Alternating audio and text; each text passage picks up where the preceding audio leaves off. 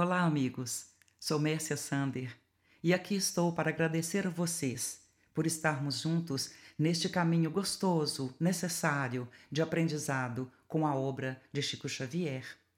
Após a leitura do livro Nosso Lar, após os poemas da Cartilha da Natureza, quero convidá-los para lermos juntos Os Mensageiros.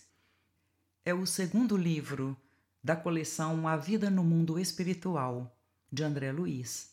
E nele são relatadas as experiências de espíritos que reencarnaram com instruções específicas para atingir o próprio aprimoramento, mas que nem sempre foram bem-sucedidos em suas tarefas.